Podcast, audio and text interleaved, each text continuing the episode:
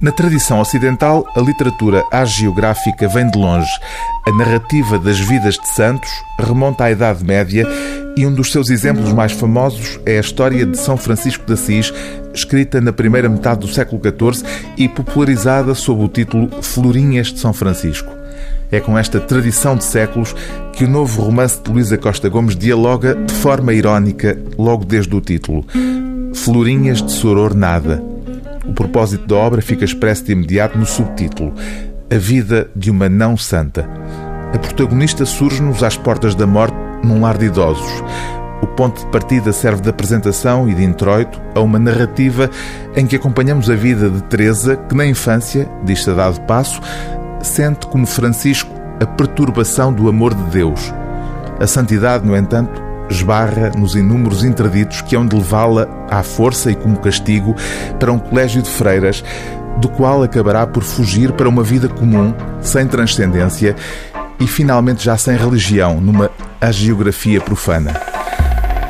De vez em quando sobe-lhe uma falta de paciência, um ódio, um ressentimento, um furor que aparece na ideia de ter errado totalmente o seu destino, ter errado a sua vida, viver como um forasteiro no meio de gente que não a conhece e não quer conhecê-la.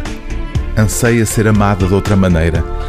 Nessas alturas, ainda nos 50, chora decepcionada com coisas que nunca foram bem como ela quis, e se ele repara, diz: Deixa lá, isso é a menopausa. Queres dar uma volta no centro comercial?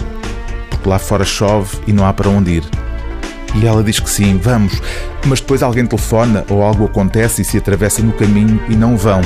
Ele volta para o computador e ela fica sozinha, cedo se distrai com um bom tinto que a faz subir no ar como uma pomba, a dar as asas, a voar sobre o Tejo. Contínua oferenda aos deuses dos Olimpos. Fazei isto em memória de mim, enquanto houver, assim seja. Amém. Livro do dia TSF é Florinhas de Sorornada, A Vida de uma Não Santa, de Luísa Costa Gomes, edição Dom Quixote.